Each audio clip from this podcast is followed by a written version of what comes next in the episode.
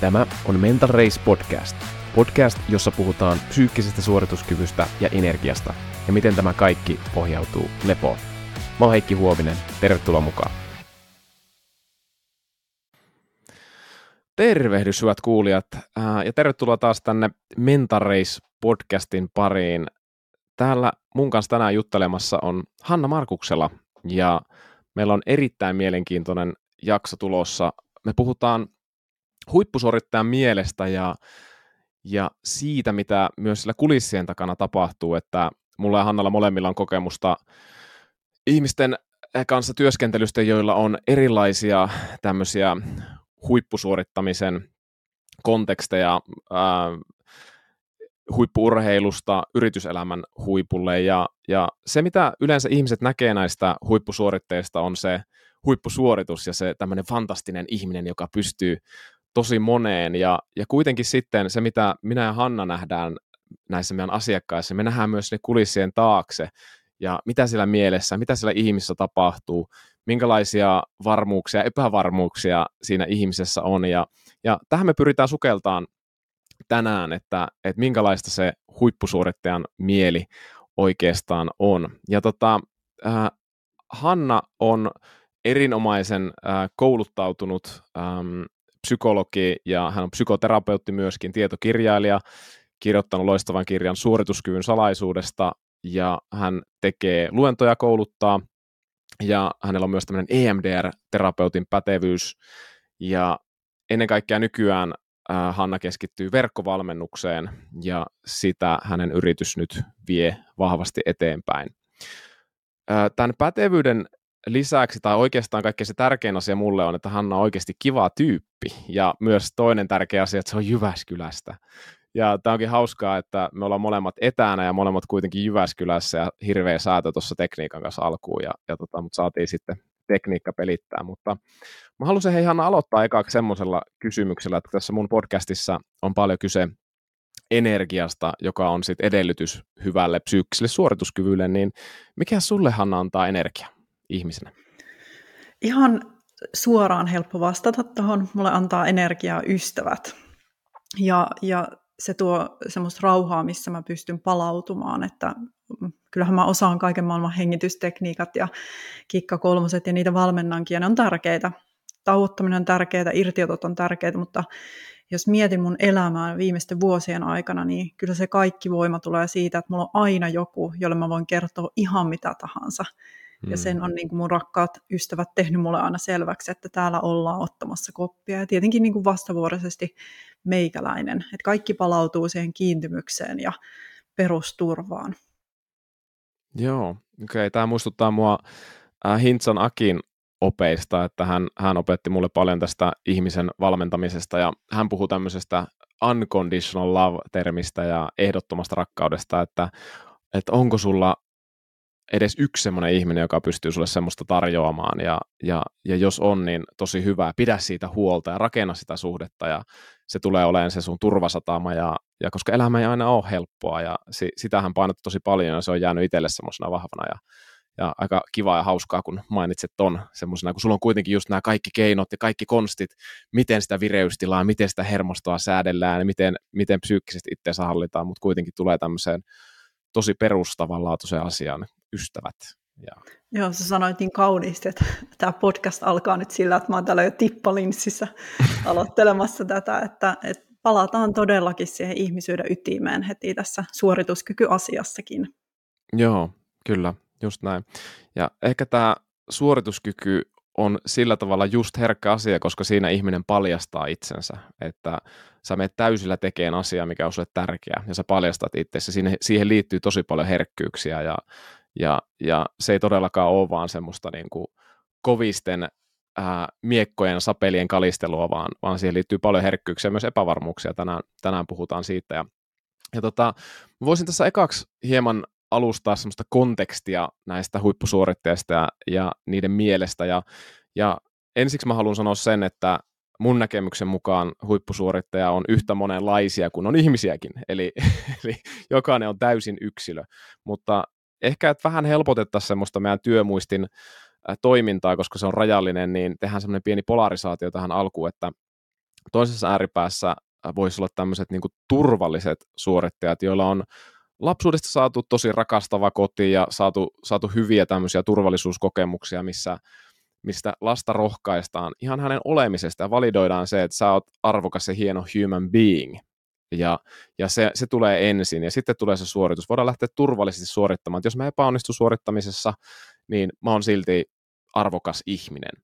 Ja, ja, ja siellä, siellä on tämmöiset niin kuin, kun onnistumisen kokemuksia tulee, niin tulee tyytyväisyyden tunnetta ja, ja sitten toisaalta, jos jossain epäonnistuu, tulee semmoinen hetkellinen syyllisyys tai harmitus, mutta sitten sen, sen pystyy käsittelemään aika nopeasti ja tämä voi olla semmoinen pohjavire siinä tekemisessä, semmoinen tehdasasetus, mikä sussa on. Ja, ja sitten toisessa ääripäässä ää, on tämmöinen turvaton suorittamis, tyyli ja, ja, ja paljolti se lähtee sieltä niin kuin lapsuuskokemuksista. Voidaan Hannan kanssa tietysti olet enemmän ekspertti siinä kuin minä todellakin, ja, ja, ja tota, mutta, mutta että tämmöisiä niin kuin kokemuksia, jossa, jossa sitten taas tätä lasta on validoitu suorittamisen kautta, että mulla oli just tuossa pari viikkoa sitten tämmöinen Euroopassa toimiva huippukonsultti, ää, eurooppalainen, siis ei suomalainen, ja, ja tämä pysyy ihan nimettömänä ja anonyyminä tämä keissi, niin tota, hän, hän puhui nimenomaan siitä, miten hän, hänen sitä suorittamista ja tekemistä validoitiin, mutta ei oikeastaan koskaan annettu semmoista, sitä niin kuin syliä ja semmoista ehdotonta rakkautta, ehkä millä sä aloitit tuossa, niin sillä lapsuudessa, ja siitä on muodostunut sitten semmoinen aika kompulsiivinen tyyli toimia, mutta, mutta hän on tässä elämänsä varrella kuitenkin käsitellyt sitä selvästi, koska tota, äh, huomasi, että hän, hän myöskin pystyy niin kuin laittamaan sen asian perspektiiviin. Joskus se on hankala, juttu. Joskus se tulee pintaan semmoinen ää, kompulsio ja pakko tehdä ja suorittaa ja koskaan mikään ei ole tarpeeksi ja,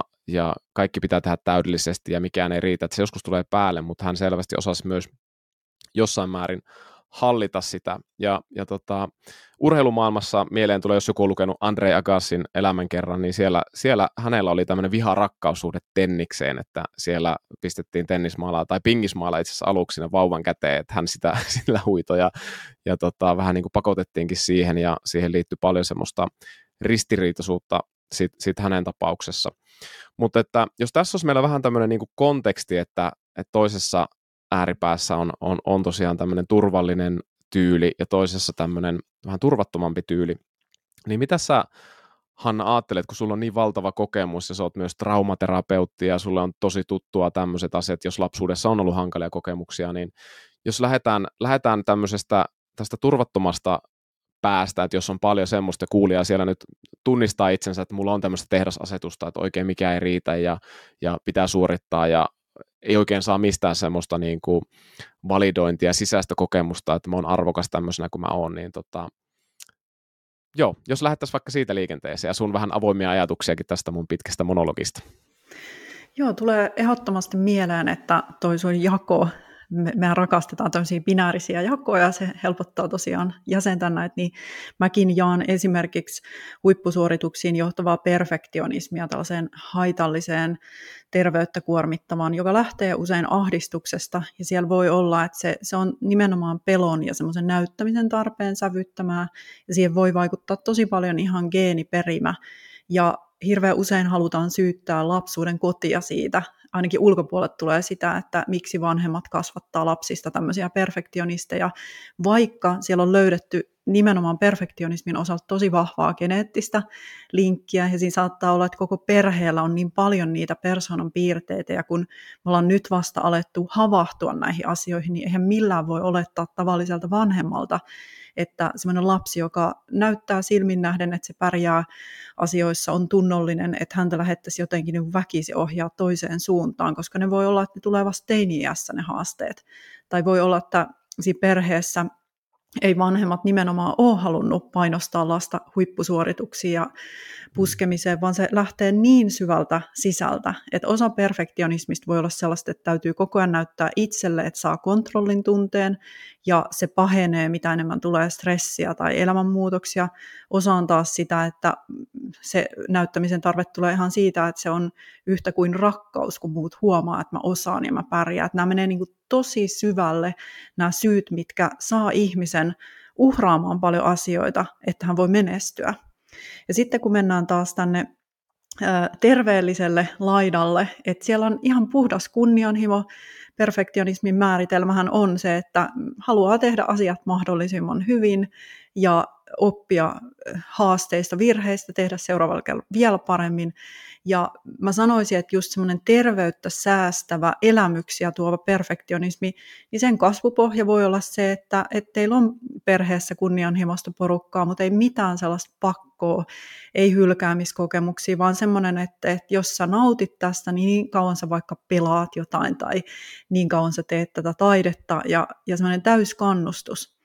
Ja tässä tullaan just siihen, että kun se ei lähde siitä, että mun pitää näyttää muille, niin silloin siellä ei myöskään ole sitä pelkoa, vaan se on vaan semmoista, se on leikkiä. Ja tätä mä oon kuullut monelta niin kuin mm. esim. huippujääkiekkoilijalta, että he on edelleen vaikka kolme nelikymppisenä huipulla, ja joka kerta on heille sellaista tietynlaista hauskanpitoa, vaikka se otetaan tosissaan.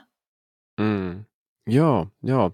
To, toi on, toi on tota, yksi aasinsilta tulee tuossa mieleen tuosta niinku leikistä ja, ja siitä, että okei, perfektionismia on niinku kahdenlaista, että, tai, tai monenlaisiakin voi olla, mutta että sanoit tuossa, että, että semmoista niinku, ehkä kompulsiivista ja, ja mikä ei riitä, mutta sitten voi olla myös, se voi olla tosi iso lahja, että sä keskityt tosi paljon johonkin, mutta siihen ei liity pakkoa siihen, siihen toiseen, mitä tuossa sanot. Ja, ja mä ajattelen, niin kuin flow-teoriana on semmoinen, että si, siinä on just niin kuin tämmöinen pakoton tila.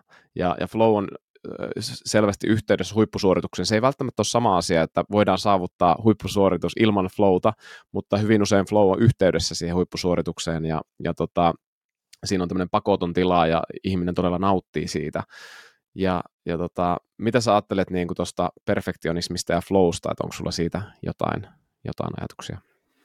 No mä ajattelen just, että semmoinen haitallinen perfektionismi ja semmoinen pakonomainen ajattelu, että ei ole sijaa virheille, kaikki on, nähdään kaikki suoritukset tosi mustavalkoisesti, ei ole itsemyötätuntoa, niin kyllähän se flow voi siihen sakata, tai sä pääset hetkellisesti tempautuun todellisuuspakoisesti siihen sun suoritustilaan, mutta kaikki muu aika on sitä, että siinä ei ole sellaista virtaavuutta ja sellaista luottamusta elämään, vaan sä, sä oot tasan niin arvokas kuin sun viimeisin suoritus. Ja tämä on todella raskasta itsetunnolle, itsevarmuudelle, elämänlaadulle.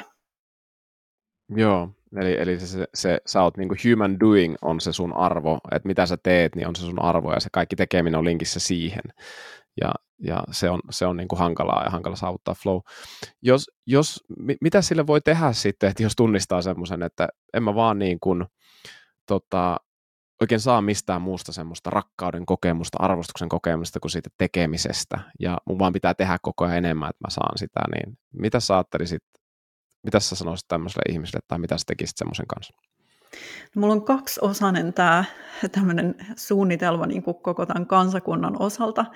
Et ensin mä toivoisin, että me lakattaisiin myös niin kuin patologisoimasta ja syyllistämästä itseä mitenkään siitä, että meillä on vahva traumataakka edelleen kulkenut sukupolvelta toiselle, että nämä ei ole sellaisia asioita, että nämä on pelkkää puhetta, vaan ne näkyy mun työssä ihan jatkuvasti, että me voitaisiin olla itselle myötätuntoisempi, että tilanne on nyt tämmöinen, että meillä on vielä paljon ahdistusta ja se on yleisinhimillistä, että siitä ei tarvitse aina tehdä jotain mielenterveysongelmaa tai niin kuin ruoskia itseä siitä, mutta sitten toinen osa on se, että meidän pitäisi niin kuin myös rentoutua sen avun hakemisen suhteen, että et siitäkään ei tarvi tehdä ongelmaa ja stigmaa, että sä saatat tarvita ihan tosi pitkää psykoterapiaa, että se menee oikeasti riittävän syvälle.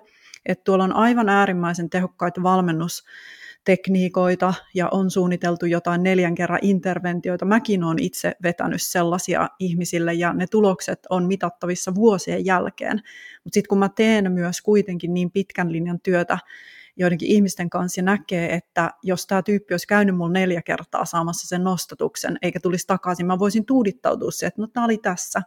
Niin hmm. ehkä sitten semmoinen realismi, että silloin kun se on jo ihan persoonan rakenteissa se, että sulla lähtee siitä ahdistuksesta ja perfektionismista, ylisuorittamista, niin se ei millään lyhyillä kikkakolmosilla, se ei sieltä, kyllä sitä ei saada sieltä pois, ja ei pidäkään, että perfektionismista missään nimessä tarvitse luopua, mutta sen täytyy, se täytyy tuunata vähän toiseen muotoon. Eli mä varautuisin niin kuin pitkälliseen työhön itsensä kanssa, joko itsekseen tai sitten ammattilaisen tuella. Ja ammattilaisen tuella monesti saadaan pikakelattua sitä prosessia. Joo, okei. Okay. Eli tota, tää, me ollaan nyt, okei, okay, puhuttiin näistä erilaisista suorittajista ja tämä perfektionismi näyttää olevan aika paljon yhteydessä siihen semmoiseen kompulsiiviseen, turvattomaan suorittamiseen, mutta siinä on myös sanot just hyvin, että sitä, se yksi tärkeä, että sitä ei stigmatisoida, että se on niin ominaisuus ihmisessä ja, ja oikeastaan tuohon voisi vielä vähän pureutua sen perfektionismiin, että mitä se oikeastaan on ja miten se muodostuu, onko se niin kuin nature versus nurture, että mitä, mitä, se niin kuin, mitä se on? No kaikki on nature, nurture mm. yhdistelmää. Mm. Eli kyllä nykyään jo tunnistetaan melkein minkä tahansa piirteen taipumuksen taustalla, että okei, nämä geenit kytkeytyy tähän, mutta se, että mikä se ilmiasu on, niin tässä tullaan just siihen, että jos sä elät normaalia elämää, nyt tullaan myös sitten tämmöiseen kulttuuriantropologiseen juttuun, että jos sä elät normaalia elämää normaalissa suomalaisessa ympäristössä, jossa ei ole hirveästi sellaisia malleja, että sä voisit chillaille menestyä ja rentoutuu ja se on elämää ja katsotaan miten käy, ei nyt turhaa tässä kiristellä, niin sellaisia malleja ei ole saatavilla, sua ei niin kuin mikään luontaisesti ohjaa pois siitä sun ahdistustaipumuksesta ja haitalliseksi kääntyvästä perfektionismista lapsena. Ja sitten kun mennään niin kuin ihan vaikka urheilujoukkuetasolle tai tuonne urheilupuolelle, niin se alkaa olla niin kuin harrastusporukoissakin jo niin, niin kuin vakavaa, ja siellä ei mm. ole ollut, nyt ehkä alkaa olla parempi tilanne, mutta aikanaan kun itsekin on pelannut jotain tai ollut jossain, niin ei siellä ole ollut mitään psykologista osaamista. Että sä oot siellä sit oman onnes nojassa niiden sun ahdistusten kanssa ja just tasan niin hyvä ihminen kuin sun viimeisin peli. Ja nämä on niin, niin isoja juttuja jo teini-ikäisille niin tota, jos mietitään, että sulla on tietynlainen genetiikka, niin sun vanhemmat ja lähiympäristö, koulu, harrastusjoukkojen voisi tehdä vielä tosi paljon silloin, kun sun aivot on kehittymässä. Eli on herkkyyskausia ihan pienenä vauvana, taaperona, mutta sitten uudestaan teini-iässä tulee herkkyyskaudet, joissa tosi paljon enemmän vielä vanhempia ratkaisee se sun ympäristö, missä sä kasvat, koska sä ihailet niin paljon sun ikätovereita, sä haluat kuulua sinne laumaan. Niin näissä kaikissa kohdissa niin sitä ei voi sälyttää pelkästään yksilölle, että jonkun pienen lapsen tai teinin pitäisi ruveta jotenkin itteensä muuttaa, vaan me tarvitaan kaikkia siihen, että tämä rentoutuu. Että me ymmärrettäisiin esimerkiksi urheilun suhteen, että me ei olla mikään maa, jossa hengissä selviäminen on kiinni siitä, että miten sä selviät jossain kisoissa. Että sun elanto ja sun perheiden niin kuin hengissä säilyminen niin ei ole siitä kiinni. Että et välillä tämä menee sellaiseen ryppyotsaiseen suorittamiseen, jota me kaikki ruokitaan ja siitä tietyllä tavalla palkitaan.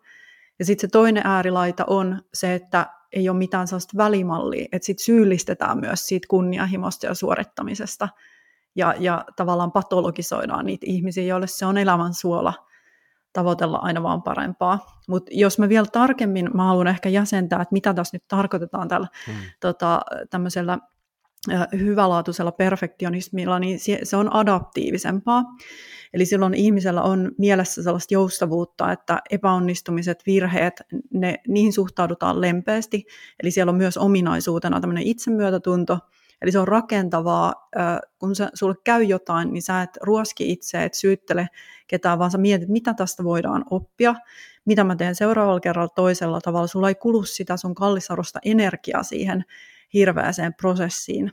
Ja sitten siellä ei ole keskiössä se, että mun pitää näyttää muille, mun pitää ansaita mun olemassaolo tällä, vaan siinä nimenomaan se on enemmän asiakeskeistä, että mä rakastan tätä lajia, mä haluan pärjätä tässä, mä haluan tehdä aina vaan paremmin, mä nautin tästä, jolloin se ei mene niin ryppyotsaseksi just se suorittaminen, vaan silloin siihen tulee se flow.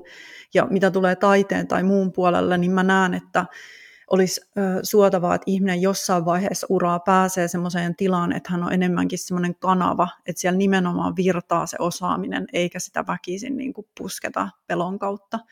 Mutta sitten haitallisessa perfektionismissa, niin siellä voi olla sen perfektionistisen piirteistön, johon geenit vaikuttaa, niin sen lisäksi voi olla voimakas ahdistustaipumus. Että sä oot perinnyt sellaisen hermoston, joka ylivirittyy helposti, jolloin sitten mikä tahansa vastoinkäyminen tai stressitilanne voi kärjistää, että sä rupeat takertumaan lillukan varsiin, sä rupeat pelkäämään ja, ja se kääntyy tavallaan se sun ympäristönkin havainnointi siihen, että sä etsit itsestä vikoja, muista vikoja tai muista uhkaa ja arvostelua.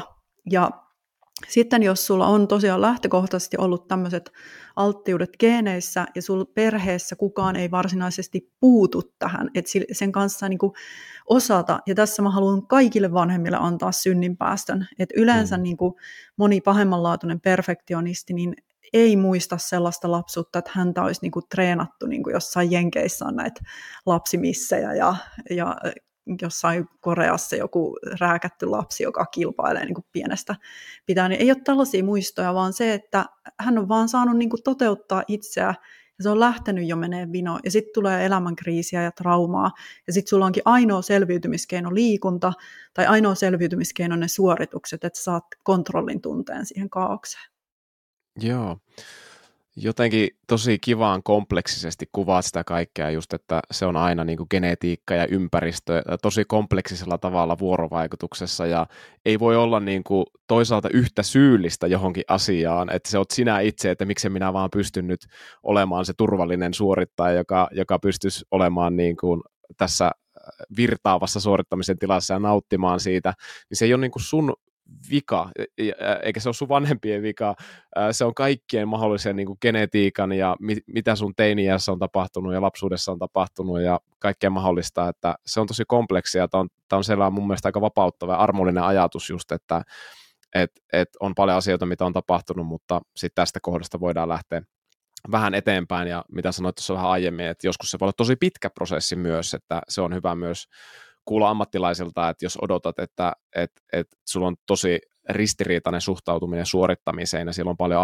ahdistuksesta ja pelosta lähtevää, niin se ei välttämättä ihan hetkessä korjaannu, että voi vaatia sit pitkänkin psykoterapiaa, mutta jos, jos ehkä ajatellaan konkreettisesti, että mikä sun kokemus on, että miten voidaan saada, jos on paljon ahdistusta ja pelkoa liittyen erilaiseen tekemiseen, ja se human doing on sillä tosi vahvasti, ja se human being, se validointi on aika heikko, niin mulla on oikeastaan kaksi kysymystä siihen, että kuinka kauan ehkä terapia voisi kestää, onko erilaisia esimerkkejä, ja toisaalta, että kuinka paljon sitten semmoinen korvaava kokemus, jos olet jossain hyvässä joukkueessa tai sä oot hyvässä työyhteisössä, jossa on tosi mahtava psykologinen turvallisuus, niin kuinka paljon se voisi jeesata. Eli kaksi kysymystä ja kaksi siihen yksilöterapiaan, ehkä miten se auttaa ja miten kauan siinä saattaa kestää, ja sitten toinen on tämmöiset korvaavat yhteisökokemukset sitten, sitten niin kuin muuten.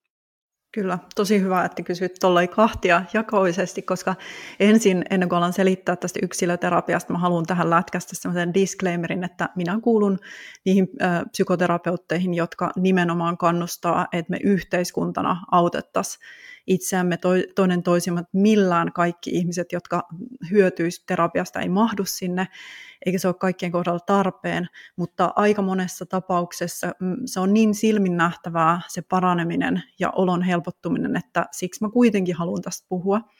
Ja jos nyt ajatellaan, että valitsee nyt sen tien, että mä lähden vaikka nytten kelaterapiaan ja se on kolmeksi vuodeksi se tuki. Toiset sitten haluaa itse omakustanteisesti jatkaa paljon pidempään ja tuolla on niin joissakin vaikeissa traumatapauksissa se voi jatkua niin kauan kuin terapeutti on hommissa ja, ja saatavilla. Se voi jatkuu etänä, jos muutetaan ulkomaille tai jos ollaan samassa kaupungissa, niin se voi olla sitä, että käy vaikka kerran kuussa.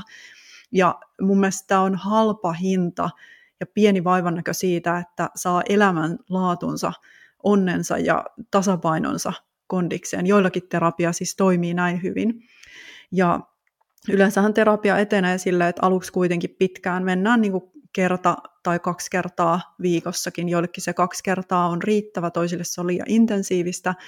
Ja mun tämmöinen jyrkkä näkökulma on se, että jos on mitään traumaa, niin se puhuminen ei voi olla ainoa tie siihen, että sä ihan kehollisesti vapaudut, syvällä tunnetasolla vapaudut. Et mä, oon, mä oon sitä mieltä, että sinne on tärkeää yhdistää sit keinoja säädellä vireystilaa, hoitaa niitä kehon reaktioita, koska se, miten meidän tunteetkin rakentuu, niin siellä on aina vaaditaan se, että sun vireystila muuttuu johonkin suuntaan ja sitten sun oma tulkinta menee johonkin suuntaan. Eli sä saatat, jos sun tulkinta tilanteesta on se, että mä oon uhkassa nolata itseni tai mä oon vaarassa ja sun vireystila on kohonnut, että sul hakkaa sydän, lihakset on jännittynyt, niin sä tulkitset tietenkin sen tunnereaktiona, siitä tulee ahdistus tai pelko, mutta jos sä oot ylivirittynyt vaikka ennen huippusuoritusta ja sä oot menossa silleen, että jes, kohta mä pääsen esiintyä, kohta alkaa matsi, niin sä oot innostunut. Ja se on paljon terveellisempää se innostus, vaikka siitäkin pitää palautua. Niin nämä on sellaisia juttuja, että nämä voi vaatia tosi pitkään semmoista käytännön treenaamista myös niiden terapiasessioiden välillä. Ja tämän takia mä oon ottanut käyttöön erilaisia tekniikoita, mitä mä opetan mun kursseilla, että ihmiset oikeasti ymmärtäisivät samalla tavalla, kun sä treenaat sitä sun huippusuoritusta, niin jos sä haluat muuttaa sitä, miten sä rauhoitat itsesi, kun sua ahdistaa tai kun on vaikea paikka, ja sä et ole sitä lapsena oppinut, sua ei ole autettu siinä säätelyssä, niin sun pitää reenata tosi paljon, ja ne tulokset on ihan mielettömän palkitsevia. Ja tätähän nähdään sitten esimerkiksi jossakin armeijan erikoisjoukoissa tai poliisissa, että nehän treenaa ihan hulluna, että ne niinku tulee selkäytimestä ne jutut. Eli mun mielestä niinku siihen terapiaan pitää yhdistää niitä ihan konkreettisia säätelykeinoja.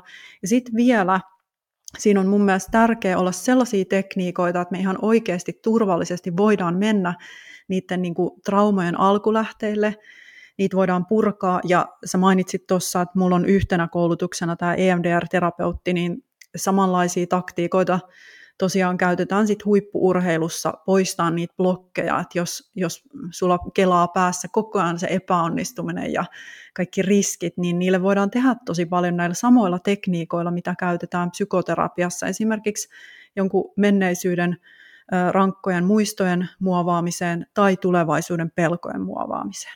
Eli tässä oli tämä niin kuin yksilöterapiapolku, että se mun mielestä pitää olla tarpeeksi syvällistä, monipuolista ja turvallista. Tuleeko sinulla tästä jotain lisää? No tulee kysymyksiä ja, ja paljonkin, eli tuommoinen, olen viime aikoina seurannut sellaista kaveria kuin Gabor Mate, joka on kirja kuin Normaaliuden myytti, Myth of Normal, ja, ja tavallaan miten me pyritään semmoiseen normaaliin tässä yhteiskunnassa, mutta kuka on normaali? Ei kukaan, me ollaan kaikki tosi erilaisia, ja, ja tämä elämä on niin kuin, tosi kompleksia ja sotkusta, ja parasta on se, että voidaan jakaa kuitenkin tämä sotku sitten muiden ihmisten kanssa ja, ja tehdä paras niillä korteilla, mitä on. Ja tota, hän, hän puhuu, puhuu niin kuin traumasta ja stressistä ja miten ää, se, se, se vahva kokemus joskus sun elämässä, niin se, se, jo, se, se tilanne itsessään, vaan se, mitä se tilanne aiheuttaa sussa. Ja, ja tota, mä ajattelin, että sä puhuit tuossa nyt siitä tavallaan uuden suhteen luomisesta siihen, mitä sinussa on aiheutunut joskus menneisyydessä. Eli tämä hetki voi nostaa sinussa jotain tunteita pintaan, mitkä tulee menneisyydestä, ja jotka tunteet ei ole tavallaan sidoksissa siihen reaalimaailmaan, mitä tässä hetkessä tapahtuu. Niin tota, ää, ja, ja, ja tämä EMDR-terapia on niin yksi, yksi kiinnostava nyanssi, että mitä siinä niin tehdään käytännössä, että, että sä pystyt muodostamaan, ja onko mä oikeassa siis, onko tämä sitä, että sä niin siinä terapiassa muodostat uudelleen sitä suhdetta niihin tunnereaktioihin, mitä sulle jossain tilanteessa nousee tänä päivänä, ja se tunnereaktio kumpuaa jostain menneisyydestä. Onko tämä niin oikea tulkinta, ja mitä, mitä siinä EMDR-terapiassa tehdään? No esimerkkinä EMDR-terapiaa voi käyttää tosiaan siihen, että muokataan vähän uuteen uskoon muistoa ja erityisen selkeä merkki siitä, että se tilanne paranee on se, että kun sä muistelet jotain kokemusta, sun keho ei enää reagoi stressireaktioilla ja sä löydät rauhan sen homman kanssa ja pääset eteenpäin, mutta tätä voidaan käyttää myös pelkoihin, ahdistukseen liittyen tulevaisuuteen. Eli sitten sulla ei tule enää fläsäreitä sieltä tulevaisuudesta uhkaavina, vaan, vaan se saadaan muovattua. Et jos mä nyt vaikka kerron tätä oman tämmöisen mä yritän havainnollistaa tätä vaikka omalla esimerkillä, että miten tämmöistä voisi työstää. Että mä pelasin aikanaan jääkiekkoa ja mä sit yksi matsi oli tuolla Jyväskylän suurimmassa jäähallissa ja siellä oli kerrankin paljon yleisöä ja sitten siellä oli myös mun tota, rakas ihminen siellä yleisössä. Ja mä mokasin tosi pahasti ja äh, huomasin, mä jotenkin sain huomioitua niin paljon sitä yleisöä, että mä näin kuinka se suurin piirtein facepalmaa se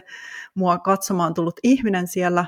Ja sitten koko yleisö niin kuin kohahtaa silleen, että se, se oli niin hirveä nöyryytys, että sen mä usein niin kuin muistan, että toikaan ihminen ei pystynyt seisomaan mun rinnalla siinä hetkessä, että, että mä oon nyt tosi pahasti mokannut ja mä oon nolo ja täysin epäonnistunut urheilijana, niin tämä on nyt tämmöinen pieni, ei hirveä trauma, mutta jos tämmöistä lähtisi purkamaan, niin siinä nimenomaan sitten saatetaan mennä vielä varhaisempiin kokemuksiin, joista tulee samanlainen ajatus. Se ydinajatus voi olla vaikka se, että olen pettymys. Ja sitten mennään mm. niin kuin tosi pitkälle menneeseen, arvioidaan, että mikä on semmoinen avainkokemus, mistä tämä on lähtenyt, että sun tarvii edes pelätä tällaista, että sä oot pettymys ja kokee jotain tämmöistä, että sä oot ihan yksin nöyryytettynä siinä yleisön edessä. Sitten lähdetään tuleen sieltä, ja yleensä tässä on nimenomaan semmoinen flow prosessoinnissa. Siinä käytetään joko taputuksia, laitetta tai sitten silmänliikkeitä, Eli, eli asiakas seuraa terapeutin sormia ja sitä kautta niin kuin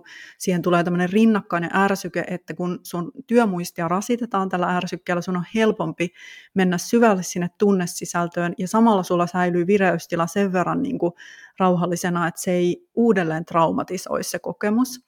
Mutta miten tämmöistä sitten voisi työstää, niin siellä niinku tultaisiin sieltä menneisyydestä tähän muistoon, sekin prosessoitaisiin, tultaisiin nykyisyyteen, mietittäisiin, että onko jotain tilannetta, että nyt on tulossa matsi ja mua pelottaa, niin kuin, että taas mä ryssin ja on kaikille epä, yksi iso epäonnistuminen, niin tota, sitten voidaan niin kuin myös prosessoida ihan samalla taktiikalla sitä, kunnes sinne päästään juurruttaa tilalle joku myönteinen realistinen ajatus, mikä ei aiheuta stressireaktioita. Se voi vaikka olla ihan niinkin yksinkertainen, että teen parhaani ja se riittää, tai, tai olen, olen hyvä pelaaja ja mua ei määrittele niin kuin yksittäiset mokaat tai ihan mitä tahansa, mitä se ihminen itse tuottaa. Ja sitten se jälleen istutetaan, siinä täytyy aina käyttää fyysisiä tota, ärsykkeitä ohessa, että se oikeasti menee kehoon ja oikeasti menee syvälle tunnetasolle, koska näitä on helppo puhua. Mä en tiedä, onko sä nähnyt sellaista meemiä, missä joku mies on ahdistunut ja sitten joku tulee sanoa, että sun täytyy vaan lopettaa ajattelemasta sitä ja sitten se mies toteaa, että hei kiitos, että kerroit, että en ole enää ahdistunut, kun kerroit, että nyt mä niinku, että, että tavallaan pahimmillaan semmoinen puhuminen on tätä, että sulla mm. vaan sanotaan, mitä sun pitäisi tuntea ja ajatella, ja se ei todellakaan tehoa niin tämä on nyt sit yksi monista tekniikoista, joilla me varmasti päästään syvemmälle sinne työstämään näitä asioita. Joo, ja mun kokemus tässä huippusuorituskeneessä sekä urheilun puolella että yritysmaailman puolella niin on se, että asioita pyritään ratkaista, ratkaisemaan sillä kognitiolla ja kielellisellä vuorovaikutuksella, ja sitten se on kuitenkin paljon enemmän tämä ihmisyys ja, ja suoritus myöskin kuin, kuin vaan kognitiivista ää, asioiden pyörittelyä, ja tämä on mielenkiintoinen just, miten sä sit voit niin kuin, ää, eri tavalla fysiologiaa yhdistäen, niin sitten tota, käsitellä niitä muistoja. Ja ehkä mitä mä, jos ymmärsin oikein, niin sitten sä tavallaan teet rauhan sen menneisyyden kanssa ja, ja, ja tota, se, mi, mi, mitä sä ajattelet, että onko ne kuitenkin semmoisia, jotka säilyy, ää, kun joskus mä huomaan myös, että asiakkaat tulee psyykkisen valmennukseen, että mä haluan että mua ei pelota, kun mä suoritan. Ja mulla on urheilijoita, siis moottoriurheilijoita, jotka siis on hulluja, ja ne, ne niin kuin, tota, voi, voi tapahtua niin kuin monenlaista niin kuin siellä, siellä. Ja tota, harva niistä itse asiassa pelkää ajamista, mutta voi pelätä jotain muuta. Mutta sitten on tota, yksi urheilija, jolla on sellainen laji, missä, missä tota, se ei moottoriurheilu, mutta yksi toinen laji, ja en nyt mainitsi sitä, mutta kuitenkin häne, hän tuli sen takia, että hänellä oli just pelko, ja hän sanoi, että hän haluaa, siis, että, että hänelle sattuu jotain tosi pahasti siinä, siinä lajissa. Ja hän sanoi, että hän haluaa eroon siitä pelosta. Ja, ja mitä sä ajattelet tämmöisestä, että, että jos se tavoite on, että haluaa eroon jostain tunteesta, Joo, no se, se ei kyllä tietyllä tavalla onnistu, että, että jos asia on jo tapahtunut ja saat oikeasti turvassa, niin silloin on tosi tärkeää päästä eroon siitä aiheuttamasta, siis sulla on ikään kuin jäänyt jumiin sun palohälyt, niin se hälyttää aivan turhista jutuista, niin silloin se on eettistä, että me korjataan se tilanne silleen, että sun keho ei enää trikkeröidy ja silloin nimenomaan va- vaaditaan sitä syvempää prosessointia, että se keho, mieli, järjestelmä ymmärtää, että nyt mä oon turvassa. Mutta sitten jos me ollaan tekemisissä tilanteissa, joissa oikeasti on aiheellista, että sus herää tunteita, koska tunteethan on aina, ne on tosi tärkeitä viestejä, ja ne ohjaa sua, niin silloin enemmän sinuksi tuleminen sen kanssa, että miten mä voin rauhassa tuntea tätä tunnetta. Ja mähän teen tosi paljon myös sellaisia ohjauksia, oli se sitten niinku missä muodossa tahansa mä työskentelen, että ihminen nimenomaan voi rauhoittua seuraamaan, että mitä siellä kehossa tapahtuu ilman, että se yrittää, yrittää saada sitä pois sieltä, koska se ei tule toteutumaan. Se on kaksinkertainen duuni. Eli me saatetaan niin kuin asiakkaan kanssa rentoutua tilanteessa, jossa hänellä hakkaa sydän ja hänen keho on jännittynyt. Yleensä paradoksaalisesti siinä tulee se turva ja rauha, kun sun ei tarvitse kieltää itseä tuntemasta ja kokemasta.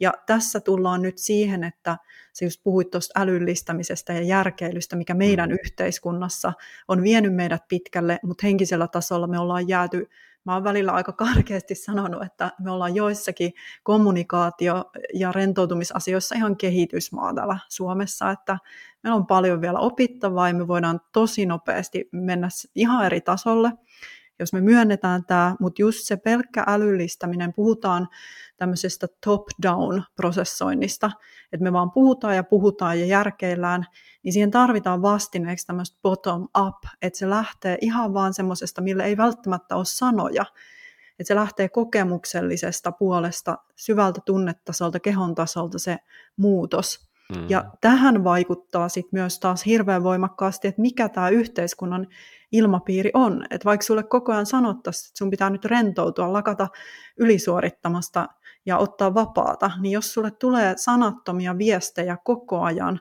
myös ympäristöltä, että sä et riitä ja sä selviydyt tästä ja saat sitä rakkautta enemmän, jos sä jatkat tätä, niin eihän, se, eihän siinä ole mitään logiikkaa sitten lopettaa sitä omaa haitallista tottumusta, jos se palkitsee sua. Joo, että se onkin, ja, ja se yhteisö ympärillä on niin kuin sitä, sitä toimintaa koko ajan rohkaisevaa, ja, ja tota, mä huomaan omassa työssä, että ja on joskus tosi hankala mennä tuohon tarkkailumoodiin, ja, ja että et, et mä vaan niin kuin oon, ja mitä hyväksyn tunteet ja tuntemukset, mitä on, ja opin it, tuntemaan itseäni paremmin sen kautta, koska mitään niin kuin mä en niin kuin saavuta mitään ja kukaan ei palkitse mua. Itsestäkin tuntuu vähän, että no mun pitäisi tehdä jotain hyödyllisempää. Mutta, mutta sä, sä sanot ehkä tuossa se, semmoista, että tämä olisi niin kuin pitkässä juoksussa aika järjetöntäkin, mutta että olisi hyvä joskus sitten vaan pysähtyä ehkä. Niin ja se vaatii joiltakin pitkää työstämistä, että he oikeasti pysähtyessään rupeaa rentoutuu, eikä sieltä nousekaan kaikki möröt ja semmoinen levoton olo. Ja tämä ei aina kerro myöskään pelkästään mistään traumoista, että me ollaan myös, meidän neuropuolessa on paljon sitä yksilöllisyyttä, että jotkut ihmiset rentoutuu paremmin tekemällä, joten silloin se vaan pitää miettiä, että mikä tekeminen ihan oikeasti käynnistää sen palautumisen. Ja voitko toistaa, sulla oli kysymys nyt sit tästä yhteisöllisyydestä ja kulttuurista, niin voitko vielä jäsentää sen, niin mä siirryn siihen puoleen vielä. Joo, siis tämä ajatus oli siitä, että miten sitten, jos sulla on tämmöinen tosi psykologisesti turvallinen yhteisö, ja sä oot tämmöisessä, sulla on tunnistat tämmöisiä haitallisen perfektionismin piirteitä itsessäsi, ja, ja on paljon ahdistusta ja pelkoa liittyen suorittamiseen, ähm, ja, mutta sitten sä menet tämmöiseen työyhteisöön tai joukkueeseen, jossa on tosi hyvä psykologinen turvallisuus. Ja mulla itselläkin, mäkin olen entinen jääkiekkoilija, niin tota, myöhemmin ää, uralla mä sain niin kuin, muutamassa joukkueessa kokea niin kuin, todella mahtavaa niin kuin, tiimihenkeä, semmoista, jossa kaikki saa olla omia itseänsä. Ja se, se oli itselle mahtava kokemus, että, että se, miten sä ajattelet, että okay, terapia on vaikuttava ja pääset niin kuin, liikkumaan eteenpäin, joskus vei aikaa, mutta sitten jos sulla on tämmöinen turvallinen yhteisö, niin miten se voi niin kuin rakentaa ihmistä kohti tämmöistä vähän turvallisempaa suorittamista, ei päästä kokonaan peloista eroon, mutta vähän turvallisempaa suorittamista kohti. Se on mun mielestä vähintään yhtä tärkeää kuin se mm. oma psyykkinen työ yksin tai ammattilaisen avulla.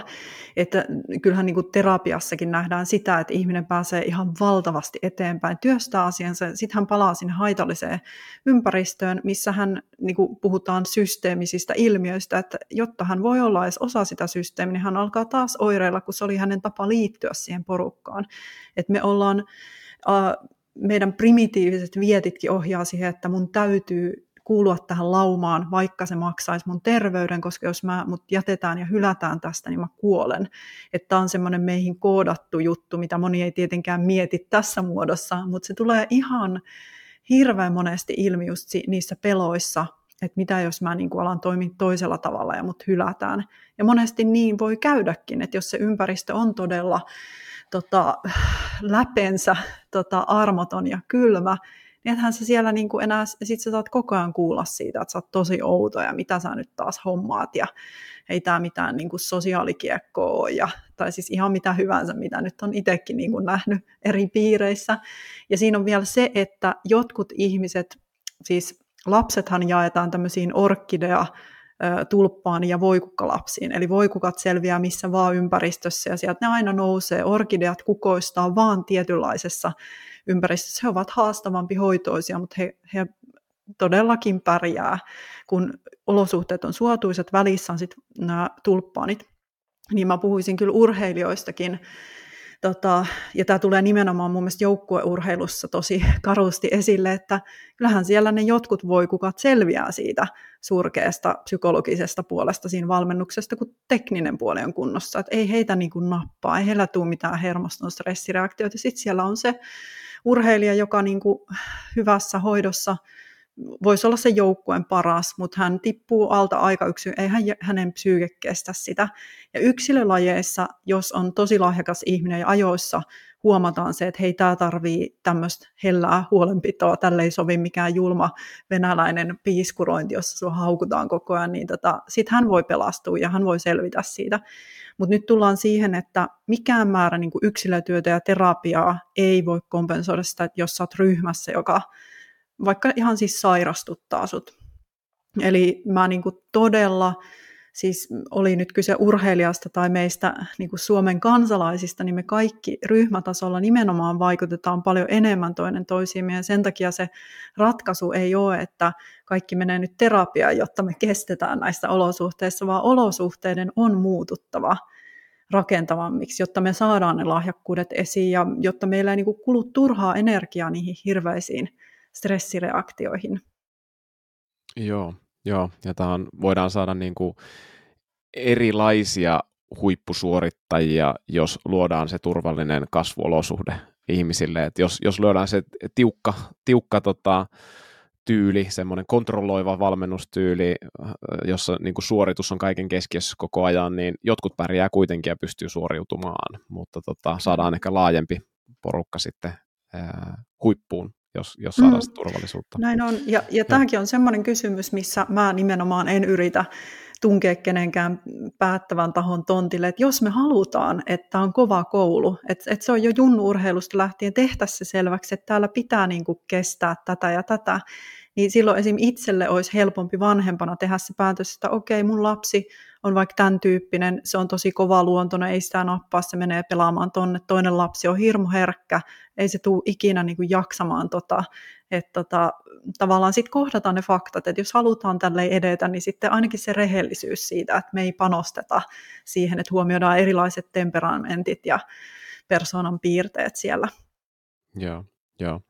Ja tuo oli hyvä pointti just, että se rakentava yhteisö, sinua rakentava yhteisö, niin on vähintään yhtä tärkeä kuin sit se yksilötason työstäminen, oliko se sitten terapeutin kanssa tai muutoin. Ja, ja jos sulla on sua niin kuin sairastuttava ympäristö, niin kannattaa paljon miettiä, että kuinka pitkään siinä, siinä pystyy toimimaan. Ja mullakin on ää, nuoria urheilijoita asiakkaana ja sieltä tulee välillä viestiä, että, että se valmennus on niin kuin, ää, sen kovan koulun kautta. Ja, ja mä näen, että sielläkin on niin kuin hyviä aitoja pyrkimyksiä ja niin kuin on tämmöinen konsepti kuin opittu avuttomuus, että jos mennään ääripäähän siinä, että silkki hansikkain ja, ja, ja, ja niin kuin yritetään ylisuojella jopa, jopa niitä, että kunhan kellekään ei tulisi vaan paha mieli ja, ja, ja, ja sit niin kuin jopa sit käytetään sanoja, että toi nyt on tuommoinen herkkä vaan ja sen pitää ottaa niin kuin tosi iisisti. Sitten luodaan semmoisia itseään vahvistavia kehiä ja, ja ehkä viedään sitä voimaa ja autonomiaa ja semmoista omaa sitä sisäistä virtausta ja virtauksen liikettä, mistä sä alussa puhuit, niin jopa pois. Että mitä sä ajattelet tämmöisestä sitten, että jos mennään toiseen ääripäähän semmoiseen opetetaan avuttomuutta ihmisille? No mehän ollaan jo yhteiskunnassa menty siihen pisteeseen, että, että täällä ihan oikeasti on niin vallallaan myös semmoinen ylivarovaisuus ja mun mielestä se ei suojele ketään, että meidän täytyy alkaa jo pelätä sitä, että käytänkö mä nyt väärää termiä ja tuleeko tästä niin kuin globaali kriisi mun työuralle, kun mä sanoin väärin. Että mun, mun mielestä me ollaan myös menty niin kuin monessa suhteessa siihen, että mennään niin kuin heiluri liikkeellä sieltä, missä ei välitetty kenenkään tunteista tai mistään korrektiudesta siihen, että meillä ei ole enää rehellisyyttä. Koska mun mielestä se, että jos alusta alkaen se linja on auki, ja sitä pidetään auki, että tavallaan koko ajan tulee pienissä erissä sitä palautetta, niin silloin me ei olla siinä pisteessä, missä kukaan ei uskalla sanoa mitään, tai sitten se tuntuu aivan kauhean pahalta, kun joku sanookin jotain. Et, et mä varmaan jankutan joka paikassa mun sa- sanontaa, mitä rakastan, että kill the monster while it's still a baby.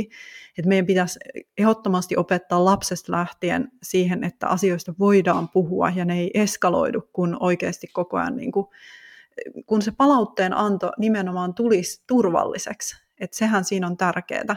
Et, ja, ja siinäkin olisi keskiössä se, että se ei ole henkilöön käyvää syyllistävää, vaan me ihan oikeasti voidaan todeta, että tuossa kohtaa nyt kävi moka, millä tavalla lähdetään treenaan, että seuraavalla kerralla saa tulla taas virheitä, mutta että niitä tulisi vähemmän. Et siinä on koko ajan myös, niin kuin, siitähän suomalaista junnuurheilua on jo kritisoitu, että porukka pelkää siis virheitä, mitkä on ihan välttämätöntä, että sä pääset seuraavalle tasolle että on semmoinen niin varovaisuuden ilmapiiri, niin toi mitä sä puhut on ihan super tärkeä tuoda tähän, ettei nyt tuu sellaista kuvaa, että me täällä niin kuin toivotaan, että kaikki joukkueet vaan alkaa lässyttää tota mm. pelaajille tai yksilöurheilijoille, että, mm. että pitää olla niin kuin oikeasti semmoinen turva olla, niin kuin kehittää sitä ihmistä.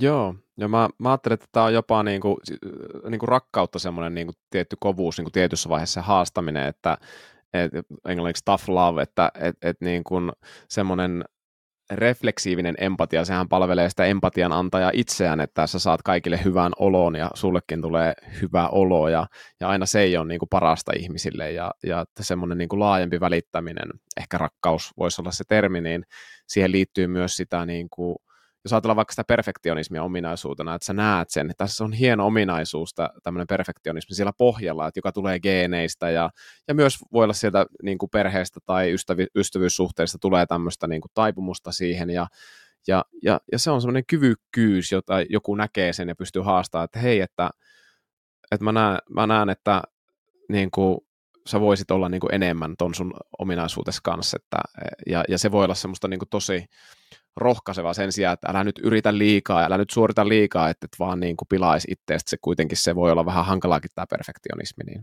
niin tota... Joo, ja tuossa tullaan siihen ytimeen, että mun mielestä kun ihmisellä on se energiataso korkealla, kun hänellä on se palo, niin siellä pitää olla turva yrittää täysillä ja tehdä virheitä. Että et se pitäisi niinku ihan autenttisesti saada pois se, että hirveän moni nuorihan myös alkaa kokea paineita siitä, että kun häneen uskotaan ja luotetaan ja hän on tottunut, että virheet on maailman loppu, niin sitten pelottaa, että mitä toi mun jumaloima valmentaja ajattelee, jos mä mokaan taas. Mm. Et, et sitten sitä aletaan suorittaa opettajille, valmentajille ja tämä voi jatkua aikuisuudessakin, että siellä vaan se pieni tyttö tai poika tai, tai muun sukupuolinen siellä niin jatkaa siinä lapsiosassa semmoisia asioita, niiden hoitamista, minkä, niin kuin, missä hänen pitäisi aktivoida se oma sisäinen aikuinen, joka tasapainoisesti keskittyy siihen asiaan, eikä koko ajan vaan pelkää.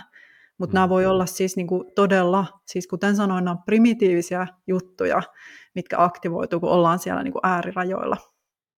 Joo, joo. Tämä nostaa mulla mieleen tämmöisen niin kuin joka on valmennuksessa, paljon korostetaan psyykkisessä valmennuksessa tämmöistä tuomitsemattomuuden ajatusta, ja, ja tota, kuitenkin sitten, mitä me nyt puhutaan, niin että tavallaan siihen valmentamiseen kuuluu myös niin kuin, tietyllä lailla tuomitseminen, mutta se tuomitseminen ei saa liittyä siihen ihmiseen, vaan, vaan, vaan siihen käyttäytymiseen, että nyt on toimittu näin, ja, ja voi olla, että se on ollut sen, sen yksilön omien, tai lähtökohtaisesti aina niin, että sen, se ihminen toimii jotenkin, joka on sen yksilön omien tavoitteiden ja jopa arvojenkin vastasta ja sitten ulkopuolinen huomaa sen ja se on, se on välittämistä ja se on, se on tietyllä lailla tuomitsemista, että vaikkapa jos yhteiset säännöt, ollaan ajoissa treeneissä ja se tulee myöhään, niin tuomitaan se käyttää, että sä tulit myöhässä ja ollaan rehellisiä. Tuodaan se, että rehellisyys ja se, se turva, ne voi olla yhtä aikaa ja, ja semmoinen tough love ja turva voi olla niin kuin yhtä aikaa siinä, siinä, siinä yhteisössä ja sitten taas niin kuin, kun se, jos, se, jos se tuomitseminen voi liittyä ainoastaan käyttäytymiseen, se ei voi koskaan liittyä siihen just siihen,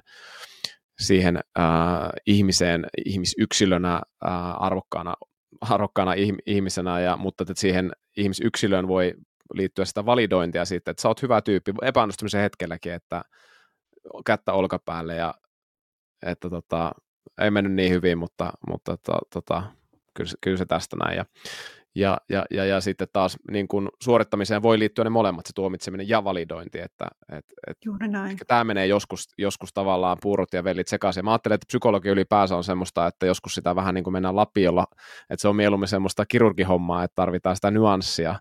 Et, et, koska mä näen just aidosti, että monilla valmentilla on se intentio. Mä haluan mun urheilijoista niin kuin vahvoja ja hyviä ja hyviä ihmisiä kaikkea, sitten se voi tulla semmoisen aletaan tuomitsemaan vähän liikaakin sitä sinne yksilöönkin menevää, ja siinä voi olla hyvä intentio niin kuin pohjalla. Mutta kun löytää niin. sitä nyanssia, että mi- miten, me se haaste, miten me löydetään se haaste ja se turvallisuus, se balanssi, niin siinä tarvitaan sitä nyanssia.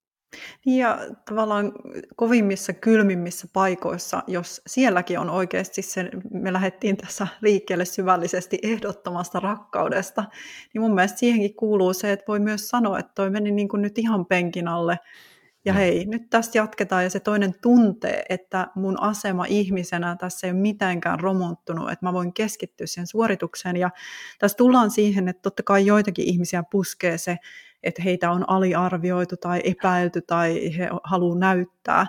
Mäkin muistan, mä kerran tota, selitin mun ystävälle sitä, että mä oon aina sit noussut sieltä, kun joku on sanonut, että ei susta ole tohon, niin mä, mä oon sitten aina näyttänyt niille, että tämä on mun niinku tämmöinen driver. Ja hän sanoi, että Hanna, että kuule, että missä sä olisit, jos ne samat ihmiset olisi oikeasti uskonut suhun ja kannustanut ja sulla ei olisi mennyt niin kuin energiaa mihinkään tuollaiseen uhmaan.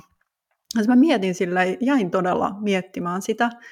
Ja tässä tullaan just siihen, että silloin kun se pohja on kunnossa, niin sitä kaistaa ei mene mihinkään ylimääräiseen. Ja niillä samoilla energisillä lahjakkailla ihmisillä menee se energia sitten siihen itse tekemiseen. Et se on mun mielestä kaikessa valmennuksessakin hyvä muistaa tosi hieno esimerkki ja sen on nähnyt huippurheilussa. Ja siellä on vähän tämmöinen kliseekin, että keskitytään omaan tekemiseen, että mitä enemmän sä keskityt tavallaan muille näyttämiseen, ää, muiden voittamiseen. Tämä on se paradoksi mun mielestä voittamisessa, että mitä enemmän sä keskityt niin kuin muiden voittamiseen, sitä enemmän sä vähennät omia mahdollisuuksia voittaa. Kilpailussa ei ole mitään vikaa, eikä, ja se on hienoa, urheilijat yleensä haluaa voittaa sen toisen, mutta mitä enemmän keskityt sinne tai keskityt johonkin näyttämiseen, niin se on pois siitä, mikä olisi olennaisinta sulla keskittyä ja mikä auttaa sua siinä suorittamisessa. Juuri näin. Joo. Hei tota, sä tuossa aikaisemmin nostit tämän vireystilajutun ja sä oot todella huippuammattilainen siinä vireystilan säätelyssä ja jos ajatellaan tätä tehdasasetusjuttua, että meillä on, voi olla semmoista perfektionismia, joka menee, voi mennä haitallisuuteenkin asti jopa ja, ja, ja, tota, ja sitten voi olla toisessa ääripässä jotain muuta, mutta miten sä ajattelet, että vireystila liittyy tähän ja voiko tämä meidän keho niin kaapata meidät joskus niin, että me mennäänkin semmoiseen tilaan, mikä on koko ajan meille tosi haitallinen. Mitä, mitä sä ajattelet tästä? Joo, no, ihmisiä on viritetty vähän eri tasolla, että toiset on äärimmäisen herkkiä ja se vireystila ihan hirveän helposti lähtee nousuun ja se riippuu tosiaan sit siitä tilannetulkinnasta, tuntuuko se siltä, että on ihan haipeista yliinnostuneena, käy kierroksilla, mikä on jonkun verran säästävämpi prosessi keholle vai kääntyykö se helposti siihen, että siellä ahdistus kuormittaa ja syö niitä voimavaroja myös ihan siltä urheilusta niin kuin palautumiselta. Ja moni, joka on siis fyysisesti todella kuluttavissa lajeissa huipulla, niin siellä nähdään, että siellä voi olla tosi luonnostaan, niin kuin tiedät, niin tosi korkeata sykevälivaihtelua ja se hermosto on taipuvainen niin kuin käynnistää sen palautumisen hirveän helposti. Ja kun ihmisiltä mitataan vaikka yöllistä sykevälivaihtelua, niin jollakin herkällä ihmisellä, jolla ei ole luontaisesti se palautumisen käynnistyminen kovin helppoa, niin se voi olla niin kuin, siellä voi olla satoja yksiköitä eroa, että jollakin on niin kuin yöllinen sykevälivaihtelu 18 ja jollakin se on niin kuin yli 200 ja ei vaadita edes huippukuntoa siihen. Ja sitten kun siihen vielä lisätään se urheilu ja sä parannat sitä omaa kehon sietokykyä, niin ollaan niin kuin ihan eri pelimelkeillä liikenteessä, mutta sitten aina huipulla on myös ihmisiä, joilla ei ole ne fyysiset lähtökohdat ihan samanlaiset hermostonkaan kannalta, että sinne voi päästä, mutta siitä pitää todella sen vireystilan säätelyn ja palautumisen kanssa tsempata. Ja silloin tullaan tähän pisteeseen, että monihan harrastaa eri lajeja vähän niin kuin rankan duunin sivussa. Ja tämä on joillekin, jos sun fysiikka ei ole aivan titaania, niin se on ihan tappava yhdistelmä sit, jos sulla käykin silleen, että sulla on aivan kauhea työstressi, ja sä rupeat nipistää yöunista, syömiset menee vähän miten sattuu, tulee vaikka joku ihmissuhdekriisi, ja sitten sä yrität vaan niin kuin hoitaa sitä sun pahaa oloa urheilemalla ja kisaamalla, niin jossain vaiheessa jokaisella tulee se raja vastaan. Että ei vaan, että et niin kokonaiskuormitus menee överiksi. Ja tällöin niin kuin mun mielestä vireystilan säätelyssä on se hyvä puoli, että kun siinä ei tähdätä siihen, että sä olet joko stressaantunut tai sitten sä oot palautunut, vaan sä ajoissa erotat, mihin suuntaan sä oot menossa ja mihin suuntaan se keikahtaa se kokonaiskuormitus. Joo, eli me ollaan tosi yksilöitä ja joillakin niin kuin, sama kokemus eri yksilöillä voi aiheuttaa erilaisen vasteen sillä hermostossa, ja jotkut on niin kuin ennen suoritusta paljon virittyneempiä kuin toiset, ja, ja, tota, ja sit sitä vaan sitä omaa vireystilaa on hyvä ottaa huomioon, varsinkin sanoit tuossa, että jos pitkässä juoksussa on tosi paljon virittyneisyyttä erilaisia asioita, mitkä nostaa sun hermostovireystilaa ja varsinkin jos se palautumistarpeeksi, niin, niin se voi olla semmoinen hankala juttu. Mihin, mihin tämä voi johtaa, jos sulla niin jatkuu pitkään? Koska tämä ollaan puhuttu siitä, että yhteiskunta paljon kannustaa ja yksilön sisäiset motivaatiomekanismit saattaa kannustaa siihen, että suoritetaan ja tehdään paljon ja saadaan palkintoja siitä ja vireystila kasvaa ja tuntuukin, että menee itse asiassa aika lujaa. Niin tota, onko tässä jotain semmoisia riskejä, että mihin se voi niin johtaa? Monellahan se on johtanut siihen, että menee niin pitkään lujaa, että sille sokeutuu, tulee se vauhtisokeus ja usko, että on vaan ihan superihminen ja sitten tuleekin kertalaakista tippuminen burnouttiin, ylikuntoon ja se voi kestää ihan älyttömän kauan se toipuminen, mitä vanhempi sä oot. Et nuorella ihmisellä on vielä tosi paljon toivoa, mutta mun mielestä keski-ikäisen ei kannata edes uupua. Et, et siinä pitäisi niinku jo ymmärtää se, että se voi olla hirveän hidasta, jos se on jatkunut pitkään se rääkkitila. Hmm. Mutta sitten on ihmisiä, joilla se fysiikka, se on vaan niin sitkeätä tekoa, että se ihminen rääkkää, tekee kaiken ihan päin peetä ja sitten se aina vaan elpyy se fysiikka, mutta aivot alkaakin ottaa osumaan, eli aivokemia alkaa mennä vinksalle, alkaa tulla ahdistusta, masentuneisuutta.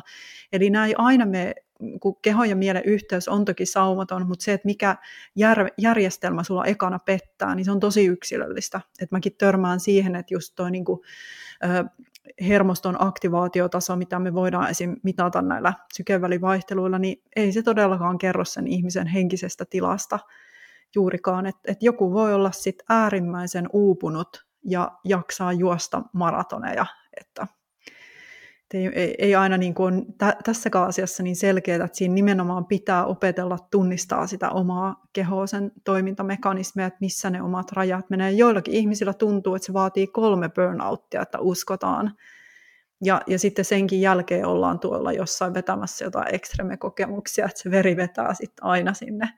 Hmm. Ja, ja tässäkin niin kuin, mikä maan ketään tuomitsee, jokaisella, niin kuin, jokaisella oma elämän polkunsa, ja mä rakastan sellaista sanontaa kuin amor fati, rakasta kohtaloasi, että, että paljon niin kuin on omissa käsissä ja paljon ihminen voi muuttua, mutta joskus me ollaan niin jääräpäisiä, että me tarvitaan tosi monta takaiskua, että me saadaan riittävästi oppia, että me opitaan vaikka hiljentään tai ottaa maltilla niin kuin aikaa asioille. Joo, joo. Just näin, ja mä niin kun näen mun huippuurheilijoissa, että kaikkein parhaat niistä niin on, on hyviä niin kun tunnistamaan tätä vireystilaansa, havainnoimaan, että nyt mennään tosi kovaa.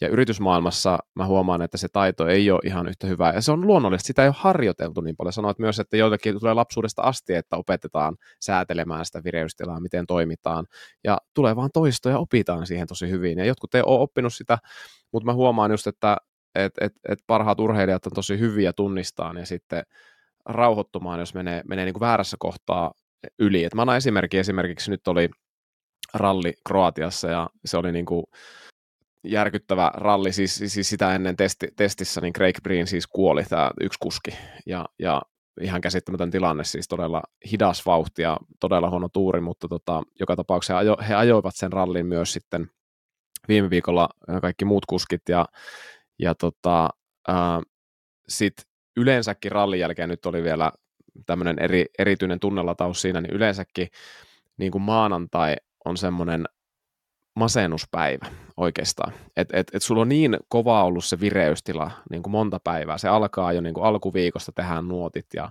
ja, ja tota, valmistaudutaan siihen ralliin ja sitten on torstaista sunnuntaihin vedetään. Ja koko ajan vireystila tosi kovaa ja unet jää vähän vajaaksi, ne on tosi aikaisia aamuja ja tota, menee joskus aika pitkään illalla. Ja tota, sit, kun sä oot siinä adrenaalina pöllyssä, niin, niin tässä on niin kuin, varsinkin sit nuorilla urheilijoilla ja tuolla Formula 1 puolella on niin kuin samanlainen ilmiö, että, että nuoremmat, se maanantai on sellainen, että se on epämiellyttävää, että vaikka se on ollut niin kuin voitto viikonloppu, mahtava viikonloppu niin kuin tuloksellisesti, niin silti voi tulla sellainen masennus maanantaina, että hetkinen, että nyt haluaisin mennä ajamaan uudestaan, mä haluan takaa sen, niin kuin, sen, sen huuman, mikä oli tossa, ja, ja, ja tota, tulee vähän sellainen masennustila, ja mitkä on semmoisia toisenlaisia vaihteita, ja mennään taas sinne alkuun, sinne unconditional love-juttuun, ja miten tavallaan semmoinen kytkeytyminen itsestä ulospäin voi ollakin niin kuin se ihan paras asia ihmiselle tuommoisessa tilanteessa. Ei, ei siinä sitten, kun sä oot siinä Formula 1-auton ratissa, se on, sä oot siinä niin kuin omassa kehossa ja siinä suorituksessa, mutta sitten se maanantai-tiistai, niin, niin tota, on, on, on sellainen, missä kytkeydytään johonkin toiseen vaihteeseen, ja tämmöisen vaihteen oppiminen voi olla jollekin tosi vaikeaa. Mutta mä haluaisin sulta kysyä semmoisen nyanssikysymyksen tuossa, että masennuksen yhteydessä, nimenomaan masennuksen, tähän puhutaan nyt erilaista masennuksesta, joka on moottoriurheilijalle maanantai tiistaina, kun jos on kliininen masennus, mutta siinä on samoja elementtejä kliinisen masennuksen suhteen tutkimuksia, että tämmöinen itsestään ulospäin orientoituminen toisiin ihmisiin ja, ja heidän auttaminen, heistä kiinnostuneen oleminen voisi olla niin kuin tosi tehokas myös ihan masentuneelle. Mitä sä ajattelet tuommoisesta? Tuli tosi paljon ajatuksia tuosta, kun mä mm. usein puhun siitä, että vääjäämättä silloin, kun ö, ihminen ajaa itsensä pitkäkestoiseen ylivireyteen tai mitä huipputasolla monesti joudutaankin. Sun täytyy kohdata se, että nyt mennään niin kuin kierroksilla, niin siitä tulee laskuperässä. Sitten tulee se droppi sinne alivireyteen, niin ihan ykkösenä mun mielestä siinä pitää taas aktivoida se itsemyötätunto, lakata niin kuin patologisoimasta sitä, että se on se hinta, mikä maksetaan siitä haipista, että sä oot jossain niin kuin huumausaine tilassa siellä tota, endorfiineissa ja hirveän korkeissa dopamiinitasoissa. Ja sitten kun se vireystila tippuu, niin sehän suojaa sun kehoa ja mieltä, sun, sen niin kuin pitkäkestoista jaksamista sillä, että se vetää väkisin sut väsymystilaan ja semmoiseen käpertyneeseen horrostilaan. Vaikka sä olisit ihmisten ilmoilla, niin sä oot vähän apaattisempi. Ja tämän niin kuin tiedostaminen, että okei, here we go, tämä on nyt se vaihe, tämä kuuluu tähän, tämä, tämä on tässä paketissa, mutta sitten samalla just toi, että joillakin se lepo tulee parhaiten, että he oikein käpertyy yksin oloon ja vaan sietää sitä tunnetta. Että tässä tullaan taas siihen, kun sä kysyit, että voiko jostain tunteesta vaan opetella ja prosessoida itsensä pois, niin helpommalla elämässä pääsee ja rakentamammat on tulokset, kun oppii vaan olen niiden olojen kanssa. Mutta varmasti sitten se, että kun me puhutaan myös psykologisesta palautumisesta. Et siinä tullaan siihen, että jos sä teet sit ihan jotain erilaista, että vaikka jeesaat ihmisiä, oot niiden seurassa ja se on ihan erilaista kuin se ympäristö, missä sä kuormituit, niin sekin on tosi tärkeää palautumista, että pelkkä niin kuin sohvalla makoilu ei ole se ainoa palautumisväylä. Ja jollekin se voi olla, että hän tarvii sen yksinolo, että se hermosto pitää sammuttaa ne muut ärsykkeet ja mennä vaikka luontoon, missä tulee sitten omanlaiset voimakkaat ärsykkeet, jotka edistää sitä palautumista. Joo, että kaikilla on erilaiset keinot tässäkin, mitkä sitten Kyllä. toimii. Jotkut tarvii enemmän sitä sisäänpäin ihan itsessään olemista ja jotkut sitten sinne ulospäin. Ja, ja tota, tämä on mun kokemus sitten, jos olet niin huippuurheilija, että ne on koko ajan itsessään. Ja, koska, ja, ja siis tämä vahvistetaan koko ajan ulkoa päin. Ja urheilijat on, ne on koko ajan ja ne on hyviä tunteen niin kuin itteensä. Ja, ja mä oon huomannut sen, että ihan käytännön kokemuksen kautta myös, että just se itsestään ulospäin orientoituminen on monille hyödyllistä. Ja, mm, ja, tota, ja, ja sellainen... sitä voi välillä joutua tsemppaamaan, jos on urautunut johonkin toisenlaiseen malliin, että tekee aina samat jutut, kun tulee Joo. se tiputus sinne alivireeseen, niin toi mun mielestä hyvä, että näistä puhutaan, että hei kokeile mm. välillä erilaista.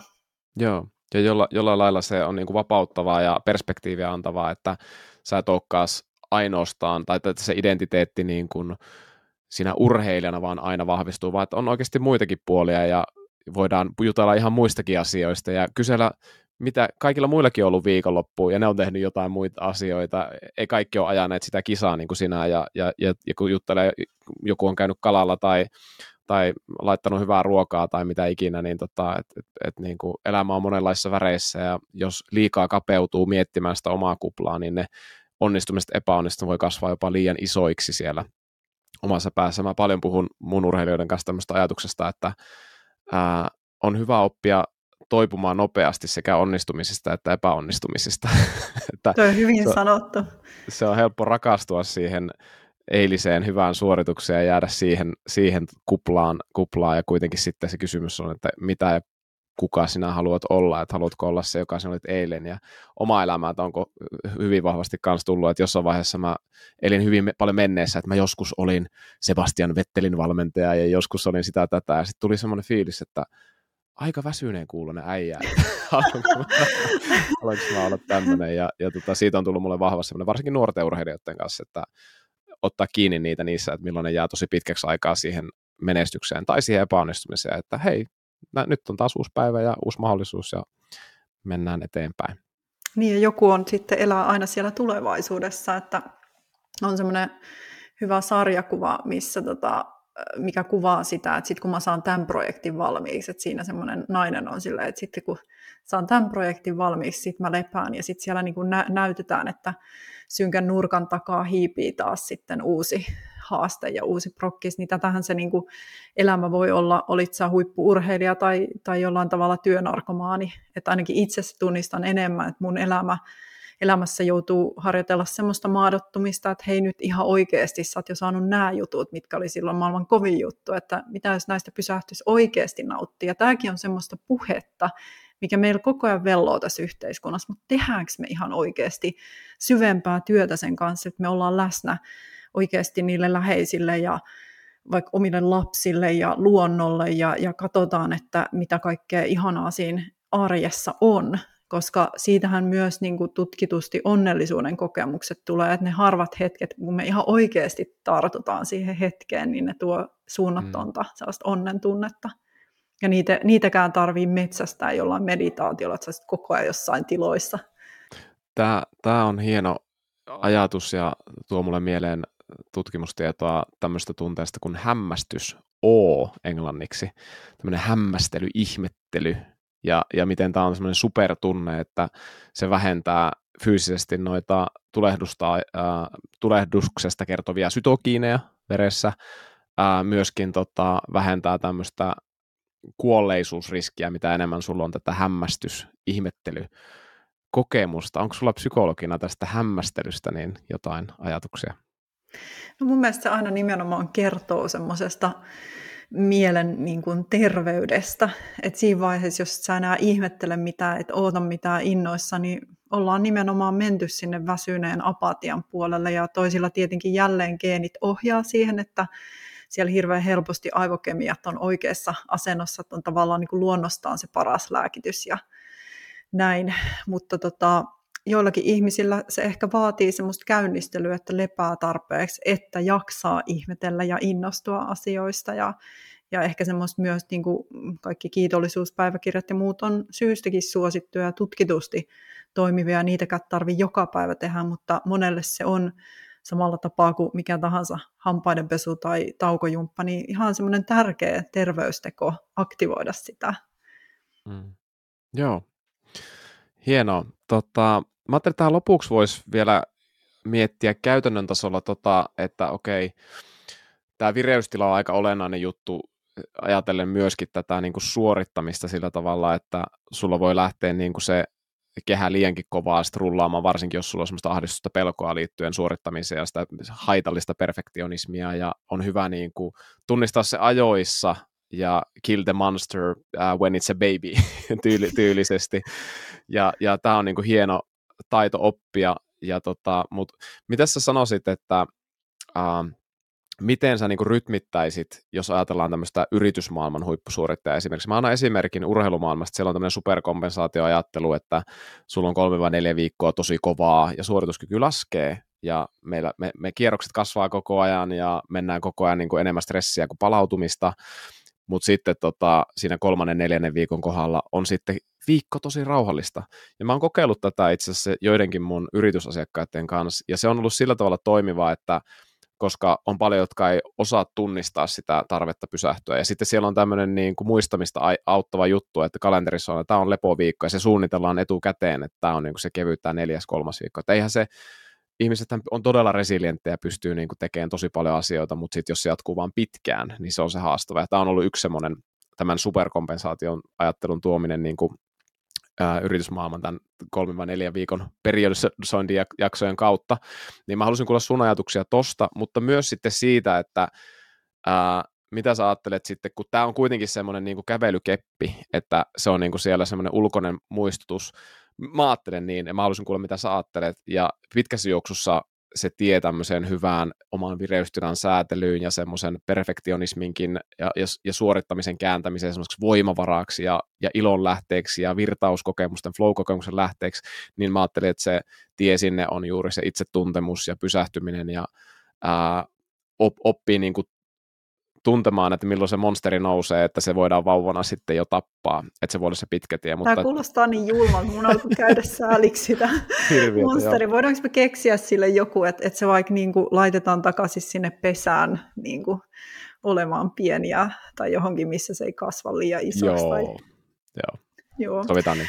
Joo, mutta mut siis tulee mieleen tuosta että huippuurheilusta on paljon opittavaa tänne yritysmaailmaan ihan senkin hyväksymisessä, että välillä vaan oikeasti mullekin tulee sellaisia kysymyksiä, että sitten kun on, mennään tosi lujaa ja on tosi rankkaa ja paineistettu, niin miten mä silloin voi rentoutua? Niin se on semmoinen niin paradoksi, että sä stressaannut siitä, jos sulla on vielä paineet siitä, että sun pitäisi nyt rentoutua, että se olisi terveellistä, että sä menet johonkin, missä nimenomaan se on ihan luonnollista, että sä vireydyt.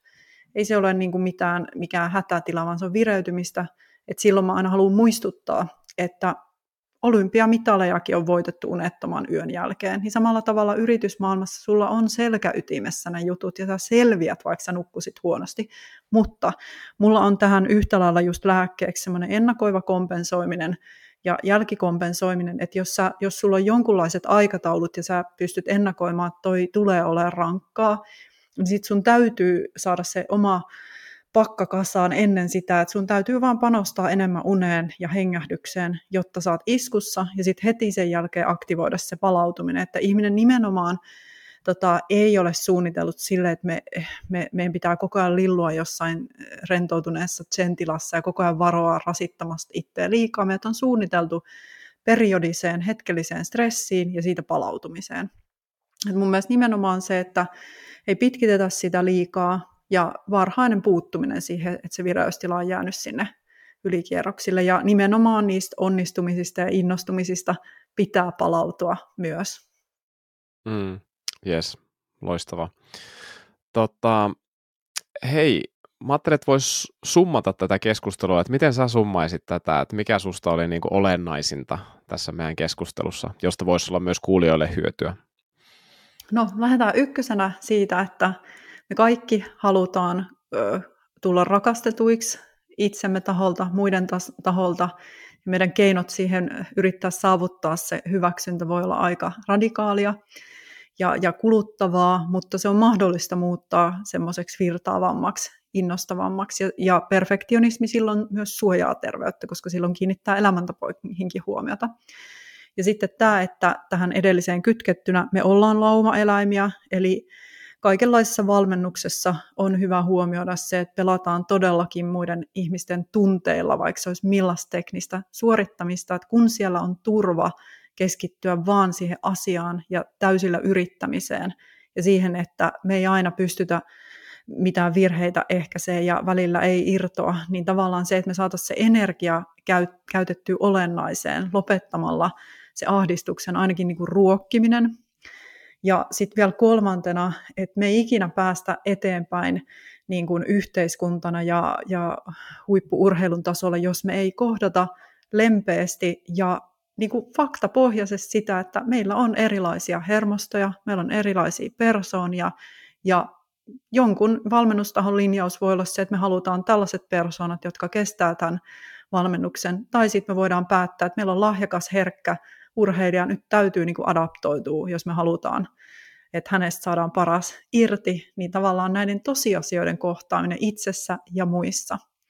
Niin, niin silloin päästään siihen, että, että muista, että se voi olla pitkä ja antoisa polku tehdä sitä sisäistä työtä. Se todennäköisesti oot kokenut lapsena jo, jossain asiassa vaille jäämistä, eli sun täytyy niin kuin jatkaa sitä kasvatustyötä, minkä sun vanhemmat aloitti. Sun täytyy kasvattaa sitä omaa sisäistä maailmaa ja sitten samalla meidän täytyy yhteisönä ymmärtää, että me vaikutetaan ihan hirveästi toinen toisiimme ja siihen, mikä tämä, mikä tämä meininki, mikä tämä zeitgeist on tässä maassa. Joo. Hei, lopuksi niin, niin mistä löytää lisää Hannasta tietoa ja onko jotain, mitä haluat vielä sanoa sun nykyisistä prokkiksi? Sulla on ainakin kirjaprojekti tässä, tässä tota, käynnissä tällä hetkellä. Joo, no tuli mieleen näistä kaikista esimerkkeistä, mitä säkin kerrot, että monelle voi olla hyödyllistä lukasta mun kirja Suorituskyvyn salaisuus, että siellä nimenomaan on siitä, että kyllä se menestyjiä, jotka pitkäkestoisesti selviää terveenä ja se ura jatkuu pitkään, niin heitä ei yhdistä pelkkä lahjakkuus, vaan yhdistää just se vireystilan säätelyn taito, ja se voi tulla luonnostaan, tai sitten sitä voi opetella, ja mun kirja voi olla semmoinen startti siihen, ja sitten jatkaa vaikka jonkun valmennuksessa. Ja Instagramissa olen aktiivinen, siellä pusken storeihin ja feediin kaikenlaista tietoa, mistä voi hyötyä, oli sitten itse tota, tämmöinen huippusuorituksiin tähtäävä ihminen tai heitä valmentava. Että kyllä nämä psykologiset jutut on, on loputtoman kiinnostavia, niistä löytyy paljon ammennettavaa ja, ja teen myös erilaisia verkkovalmennuksia, missä mennään sitten konkreettisiin keinoihin, että nämä on edullisia keinoja ottaa itselle haltuun ne vireystilan säätelytekniikat ja sopii myös ammattilaisille, jotka haluaa sitä omaa työkalupakkia laajentaa. Että siellä on todella niin kuin mielen ohjelmoinnista lähtien ihan kaikenlaisia rentoutus, vireystilan säätelytekniikoihin on keinoja. Että, kaikkea olen pyrkinyt tuuppaamaan silleen niin kuin laajan yleisön käyttöön. Loistavaa, että keinoja löytyy ja, ja siitä lähdetään missä ollaan ja askel kerrallaan eteenpäin. Ja, ja tota, Hannan resurssit on tosi hyviä kyllä. On seurannut Instagramissa ja löytyy paljon kaikkea, kaikkea hyvää tietoa. Okei, mutta kiitos. Tämä oli kiva keskustelu. Tosi mukava jutella sunkaan, Hanna, ja, ja tota, kiitos kaikille kuulijoille, jotka oli tässä. Tässä toivottavasti löytyi semmoisia hyviä ajatuksia ja konkreettisia ää, asioita, mihin myös tarttua. Kiitos. Oli todella lämminhenkistä ja inspiroivaa ja tosiaan, jos sinä kuulija siellä tuli sellainen olo, että haluan ottaa yhteyttä, niin rohkeasti minkä tahansa somen tai sähköpostin kautta voi laittaa viestiä, että hirveän mielelläni jaan muidenkin kanssa näitä ajatuksia, että olen helposti lähestyttävä. Yes. Kiitos. Kiitos. Moi. Kiitos hyvä kuulija, että kuuntelit tämän jakson Mental Race podcastia. Jätä ihmeessä arvostelu tästä jaksosta ja anna myös palautetta heikki at mentalrace.fi. Ota myös yhteyttä, mikäli sun tiimi tai yhteisö haluaa rentoa ja levosta käsin lähtevää valmennusta ja koulutusta psyykkisestä suorituskyvystä ja energiasta. Pysy linjoilla, niin jatketaan yhdessä tätä ihmiselämän ihmettelemistä.